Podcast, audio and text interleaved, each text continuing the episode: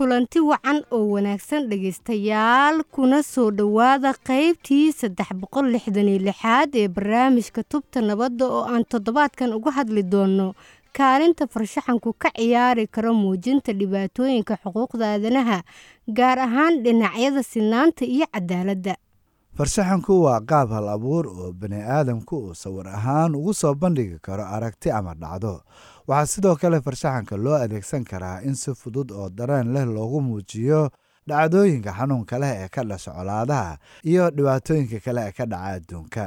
Waxaa sidoo kale farshaxanka lagu muujin karaa tacadiyada kale ee ka dhanka ah xuquuqda aadanaha ee ka dhaca adduunka haddaba iyadoo laga duulaya arrintaasi ayaa waxaa dhowaan madxafka qaranka iyo qaramada midoobay ay iska kaashadeen tartan dhinaca farshaxanka ah oo lagu qabtay xarunta madxafka qaranka ee magaalada muqdisho. Tartanka ayaa waxaa ka qayb galay ilaa iyo lixdan iyo siddeed ruux iyadoo markii dambena laga xusay ilaa iyo labaatan ruux oo galay qaybtii ugu dambeysay ee tartanka iyadoo ugu dambayntiina ay ka soo baxeen saddex tartamo oo kale ah salmaan cismaan shariif oo galay kaalinta koowaad maxamed cabdulqaadir maxamed oo galay kaalinta labaad iyo cabdi aweys xasan oo isaguna galay kaalinta saddexaad. Tartanka farshaxanka ayaa ku soo beegmay toddobaatan iyo sanguurada baaqa caalamiga ah ee xuquuqda aadanaha ee la meelmariyey sannadkii kun iyo sagaal boqol iyo siddeed iyo afartankii. Baaqan caalamiga ah ayaa tilmaamaya muhiimadda ilaalinta sharafta cadaaladda iyo xorriyadda dhammaanba bani aadamka baaqa caalamiga ah ayaa waxa uu noqday kii ugu horreeyey ee caalamku meel mariyey islamarkaana si cad u tilmaamaya muhiimadda ilaalinta xuquuqda aadanaha. Waad mahadsan tahay guutaale. Haddaba dhegaystayaal waxaa inoo suurto gashay inaan waraysi la yeelanno. Salmaan cismaan shariif oo ah tartamihii ku guulaystay kaalinta koowaad wuxuuna ugu horreyn ka jawaabayaa su'aal ku saabsan waxa ay guushani isaga uga dhigan tahay maadaama uu galay kaalinta koowaad aniga muhiimadeeda ugu weyn ma ahan markii ugu horeysa kaalin aan galayo maan muhiimadeeda ugu weyn waxay ahayd in fariinteeda ee baxdo. Micnihii inaan dadka kale ka duwnaad weligeen waxaan jeclaani jiray marka farshaxan ha noqoto ama wax walba. Meel waxaa la dhahay ka muuqa ama ka muuqno micnihii emotionalka dadka inaan soo jeedini karo oo magaciisa muxuu ahaa dadka sida ay wax u arkaan ma ahani inaan si kale wax u tusini karo. Micnihii dadka maanta ma dareemi karaan. Haddii gabadhaas markaa sawirkeeda aad istaagtid emotional ahaan waa istaagay qofka mar alla marka aad fiirisid dareenkayga aad u soo jeedani naxariisaa dareeme marka qofka dhibaatadaas asoonan soo marina dad naxariis ma dareemsiin. Marka maxaad nooga sheegi kartaa tartankan aad ka qayb gashay markaad eegta dhinacyada uu xoogga saarayay.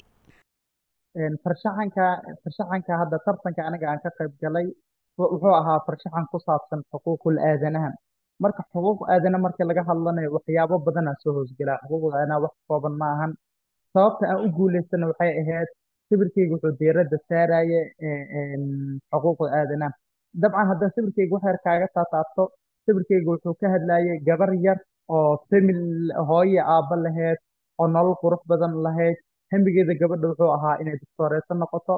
Waxaa la dhashay wiil wiilkana wuxuu ahaa hamigiisa inuu baylad noqdo iyagoo marxaladaas ku jiro nolol qurux badan ku jiraan ah waxaa ku dul dhacaya burburkii.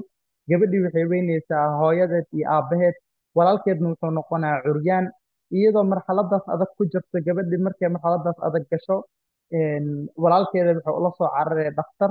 Dhakhtarkii wax caawimaaday ka waanaya lacagaa la weydiinaa iyadii inay qabato u dhaydo oo magaciisa muxuu caafimaad gargaar degdega u fidine iyadii walaalkeed waxay go'aansanayaan muxuu ahaa inay waddanka iskaga tegaan oo dad tahriibaya hore u raacaan. Marka doontii tahriibkii wixii ay koraan doontii la qalibmayso walaalkeeda meeshuu ku geeriyoona kadamba iyadaa soo hareyso marxalado adagee soo maray. Waxaa ka mid ah inay qashinka wax ka cunto. Muxuu ahaa shalay hooyo waalid iyo hooyo wax siini jireen. Maanta cid wax siinaysa malaha sababtoo ah sabilkeeda dhammaan way baaba'een marka waxaan burbur ahayn uma muuqdo qofka marxalada noocaasi qofku markuu carruur yar uu yahay marxalada noocaas uu taagan yahay dabcan marxalad oo rajo dhigis oo waxaabaya quus eh xaalad quus eh. Gabadha marka waxay dhahay still i have a hope. Weli waxaan leeyahay rajo. Markaas inay istaagto ubaxay beeree sababtoo ah waalidiinteedu waxay ku tarbiyani jireen ubax markii la beero inay ka dhigan tahay nabadgelyada iyo rajo inay ka dhigan tahay. Marka ubaxii beere sawirka aan sameeyey wuxuu muujinayay walaalkeeda curyaan oo dib ka muuqdo walaalkeed wuxuu ahaa rajadiisa in oo baylot u noqdo. Waxaan ku sawiray diyaarad yar oo meesha hoosteeda ka muuqato. Waxaan kaloo sameeyey baabuurka meesha ku burbursan kan waalidiinteeda ee ku baaba'en waaye.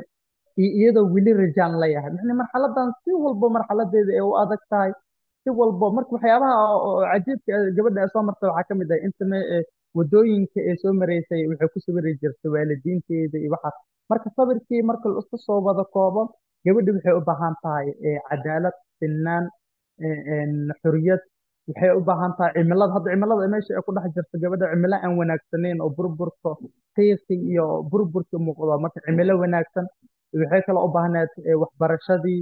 Waxay kaloo u baahneed muxuu ahaa nabadgelyadii. Marka dhammaan waxaan ku soo wada kooba hal sawir marka gabadhan waxaan ka sameeyey buug. Buuggaas oo la dhahayo ubax history of still I a hope.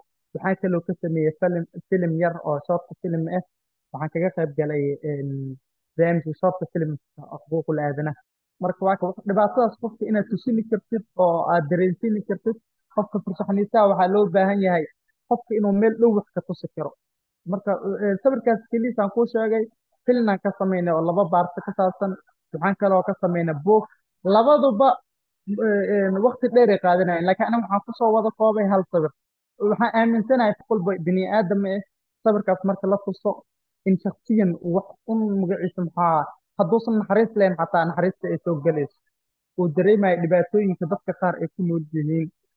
Muxuu ahaa dadka qaar in la garab qabto inay u baahan yihiin cadaalad helaan sinaan helaan nabadgelyo helaan inay u baahan yihiin ee sax tahay marka muhiimadeeda ugu weyn taas waay. Yani dadaa nabadgelyo ku soo koray dadaa raaxo ku soo koray. Oo weligeed waxaan ka hadlaya aan soo arkin laakiin marka qisadan la soo hor dhigo waxay dareemayaan marxaladda dhab nolosha. Angalka ay ka fiirinaya maane angalka kale inay nolol kale ka jirto oo aad u adag. Ani burburaan ku dhashay burburaana ku soo barbaaray. Waxaan xasuustaa dagaaladii iyo qaxi dhibaatooyin badan ee waalidiinteena nala soo maraayeen dabcan waxyaabaha aan ka hadlaayo badankooda waxyaabaha ani aan soo arka waay waxyaabaha ani aan soo arkay. Sababteedana aan muuqaalkaas ugu sameeyey iyo sawirkaas aan ugu sameeyey badankooda waxyaabo sax aan soo arkay waay. Maxaad nooga sheegi kartaa qaababka loo adeegsan karo farshaxanka gaar ahaanna markaad eegto horumarinta xuquuqda aadanaha? Marka xuquuq aadana lagu sheego yani afka waxaa laga yaabaa gabar yar la dhibaateeyey ama wiil dhibaato mare ama qof la dulmiyey in beejaj badan laga qoro inuu u baahan yahay. Macnuu marka in la caddeeyo la rabo qofkana wuu ku caajisaa laakiin farshaxanka marka la dhaho xiriirka ka dhexeeyo farshaxanka wuu soo kooba hal sawir lagaa yaabe oo muddo beejaj badan in laga qoro u baahnaa in hal sawir kuu kooba hadda sawirkeyga oo kale kase dhammaystiran waayo qofkiina markuu arko wuu ka dhex akhrisani karaa. Marka xiriir weynaa ka dhexeeyo muxuu ahaa farshaxanka iyo xuquuqul aadanaha way iska egdhow yihiin sababtoo ah waa waxa dulmiga lagu cabiri karo nabadgelyada lagu cabiri karo cadaaladda lagu cabiri karo sinnaanta lagu cabiri karo iyadoon waddo dheer aan loo soo marin. Hal sawir aa qofka lagu dareensiini karaa cadaaladda iyo waxa ay tahay nabadgelyada waxa ay tahay muxuu ahaa marka sawirka farshaxanka iyo xuquuqul aadanaha waxaa ka dhexeeya xiriir dhow.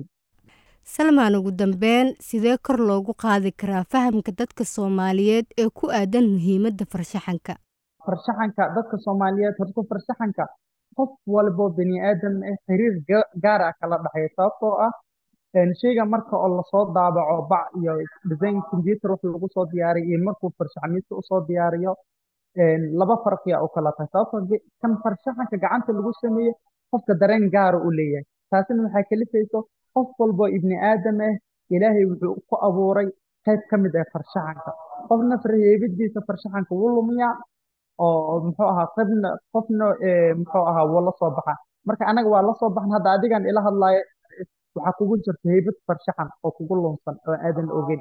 Marka ani farshaxankayga ana aan sameeyo iyo taada isoo taabanayso sababtoo ah waana sababta ugu weyn qofka markuu sawir farshaxan u arko uu wax kale u dareemayo iyo sawir oo la daabaco markuu arko uusan wax weyn u dareemeyn. Sababtoo ah marka sababtaasayta waa qof walba ibni aadam xiriir weynaa kala dhacay. Khaasatan soomaalida markaan kala hadlo horta kow waa inaan ka run sheegnaa farshaxanka.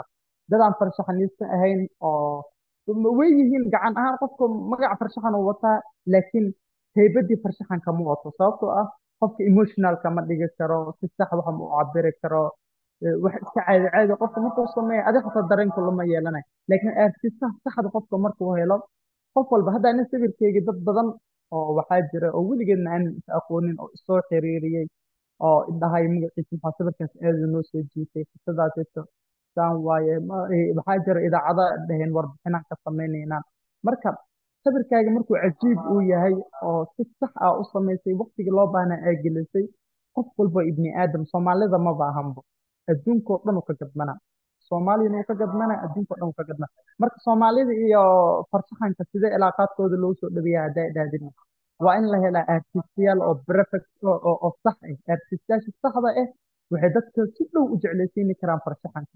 Artistaha aan farshaxanka aan saxda ahaynna wuxuu ka fogeyni karaa dadka farshaxanka. Marka farshaxanka saxda haddii la helo bulshada aaday u fududahay inay jeclaadaan soo dhawaadaan haddaba farshaxanka bulshada soomaaliyeed iyo farshaxanka cilaaqaad dhowaa ka dhexeeya sidii hore ma ahan. Sababtoo ah maalin walba waxayna dhahaan eh, inaan barnaa meel aan ka barno ma naqaano cid nagu garab qabto ma naqaano. Anna boqolaal qofooda ila soo hadlaan En, aniga mar aan gobol joogay go- kismaayo mar aan joogay waxaan ka furay kismaayo college of art and design. Dad badan arday badan ugu soo xirmay. Dadkana duruufa iska hayso. Muxuu ahaa ma wada xamili kara iskuma wadi karaan marka duruuf jarta awgeeda u joojinay laakiin hadda muqdisho insha allah goordhow waxaan ka furaynaa eh, eh, Somali College of Art and Design School College la dhahay inaan ka furnaa rabnaa haddii inoo suuro gasho haddii aan taageero u helno waan furaynaa haddaanan taageero u helinna dad koobanaa qaadanayna anagaa ah, garab istaagayna inta tabarteena ayna geysan islaabsanayna aad buu u mahadsan yahay. Kaasina dhegeystayaal waxa uu ahaa salmaan cismaan shariif oo ka mid ahaa tartamayaashii ka qayb galay tartanka farshaxan ee dhowaan lagu qabtay magaalada muqdisho. Welina dhegaystayaal waxaad la socotaan barnaamijka tubta nabadda oo aan toddobaadkan uga hadlayno kaalinta farshaxanku ka ciyaari karo muujinta dhibaatooyinka xuquuqda aadanaha gaar ahaana dhinacyada sinaanta iyo cadaaladda markana dhegeystayaal aan u gudubno christian yang oo ah madaxa xuquuqda aadanaha ee xafiiska qaramada midoobey ee soomaaliya ee unsom waxaana ay ugu horeyn ka hadlaysaa xiriirka ka dhexeeya baaqa caalamiga ah ee xuquuqda aadanaha iyo farshaxanka In the Universal Declaration, there is the um, the you have the, the right, or you have cultural rights are embedded in the Universal Declaration. First of all, there's a separate article on it, but there are also baaqa caalamiga ah ee xuquuqda aadanaha wuxuu tilmaamayaa in bini'aadamku leeyahay xuquuq dhaqan waxaa jira qodobo ku jira baaqa oo ku saabsan xuquuqaha dhaqanka ee ummadaha waxaa sidoo kale jira qodobo kale oo arrintani taabanaya sida xaqa cabirka fikirka. Dadka farshaxanka sameeya ma awoodi karaan inay shaqadooda fuliyaan haddii aysan jirin xorriyadda hadalku. Waxaa sidoo kale jira xaqa madadaalada sida inaad qabato wax hiwaayad aad u leedahay gaar ahaan waqtiyada aad firaaqada leedahay. Dhammaan qodobadan waxay ku jiraan baaqa caalamiga ah ee xuquuqda aadanaha dowladda soomaaliya waajibaad ayaa ka saaran ilaalinta xuquuqahan. Madxafka qaranku waa laan ka mid ah dowladda soomaaliya. Waa arrin cajiib ah oo xiiso leh sidoo kale in kani yahay tartankii labaad ee madxafku qabto tan iyo markii dib loo howlgeliyey colaadihii dalka ka dhacay kadib. Tartamayaashu waxay ka hadleen sinaanta cadaaladda dhammaantood waxay ka hadleen qeybaha kala duwan ee bulshada ma filayo inay jiraan dhinacyo laga tegay. Um, I don't think anyone has been left out. You see all of Somalia um, reflected. aad bay u mahadsan tahay taasina dhegeystayaal waxay ahayd christian yang oo ah madaxa xuquuqda aadanaha ee xafiiska qaramada midoobey ee soomaaliya ee unsom waxaana ay ka hadlaysay xiriirka ka dhexeeya baaqa caalamiga ah ee xuquuqda aadanaha iyo farshaxanka waxaana intaasi noogu dhammaaday barnaamijkeeni tubta nabadda oo mar kale maanta ay halkan idinkala socodsiinayeen. Faa'ise cabdi warsame iyo anigoo ah cali maxamed guutaale. Fadlan noo soo gudbiya aragtiyadiinna idinkoo noogu soo hagaajin kara barta aan ku leenahay facebook oo ciwaankeennu yahay tubta nabadda hase yeeshee dhegaystayaal waxaad hadda u diyaar garowdaan qaybtii u dambeysay barnaamijka ee qadadka taleefanada idinkoo naga soo wici kara taleefano barada idaacadaha aad barnaamijkan ka dhegaysanaysaan